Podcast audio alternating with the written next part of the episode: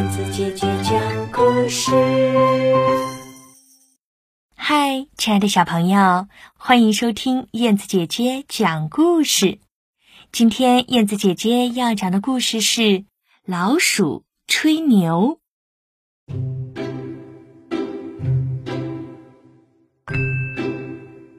老鼠们在洞里聊天，都在吹嘘自己如何胆大的战胜过他们的天敌猫。一只上年纪的老鼠叼着一个大烟袋，边吐着烟圈边说：“我年轻的时候到仓库里偷大米，刚装半袋就碰到一只老猫，它呼的一下朝我扑来，我抡起米袋子。”狠狠地向它头上砸去，当时砸得他鼻孔冒血，直向我求饶。那只上年纪的老鼠刚说完，一个不满一岁的小老鼠开口了：“哼，这太微不足道了！我出生刚一个月，就站在洞口骂过吃掉了我爸爸的那只大黑猫，当时吓得他连眼睛都没敢睁。”老鼠妈妈在一旁说道：“我儿说的是实话。那只大黑猫不仅让我儿痛骂了一顿，连胡子都让我给拽掉了。不信你们去看看。”“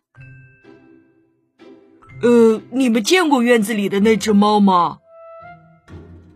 那只上了年纪的老鼠的孙子开口了：“它的半条尾巴就是被我咬掉的。”对对，那半条猫尾巴现在还在我们家里的提包里放着呢。上了年纪的老鼠吐着烟圈，给孙子证明道：“老鼠们吹得正起劲儿的时候，洞口出现了一只小猫。呃，孩子们，这是一只小猫。”我相信你们去对付它是很容易的。上了年纪的老鼠边说边往洞里缩。对，小猫应该让小老鼠去对付，免得让人家说我们欺负它。那只年轻一点的老鼠哆哆嗦嗦地说：“ 妈妈，我上次怕的是一只龙猫。”小老鼠吓得哭了起来，老鼠们你推我让，谁也不肯出去和小猫交战。洞口的小猫用爪子扒开洞口，把老鼠们一只一只全都抓了出去吃掉了。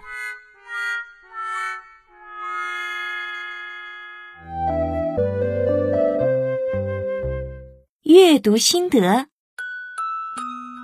吹牛的本领人人都会，但是仅凭这个本事就想成就大事，那简直是异想天开。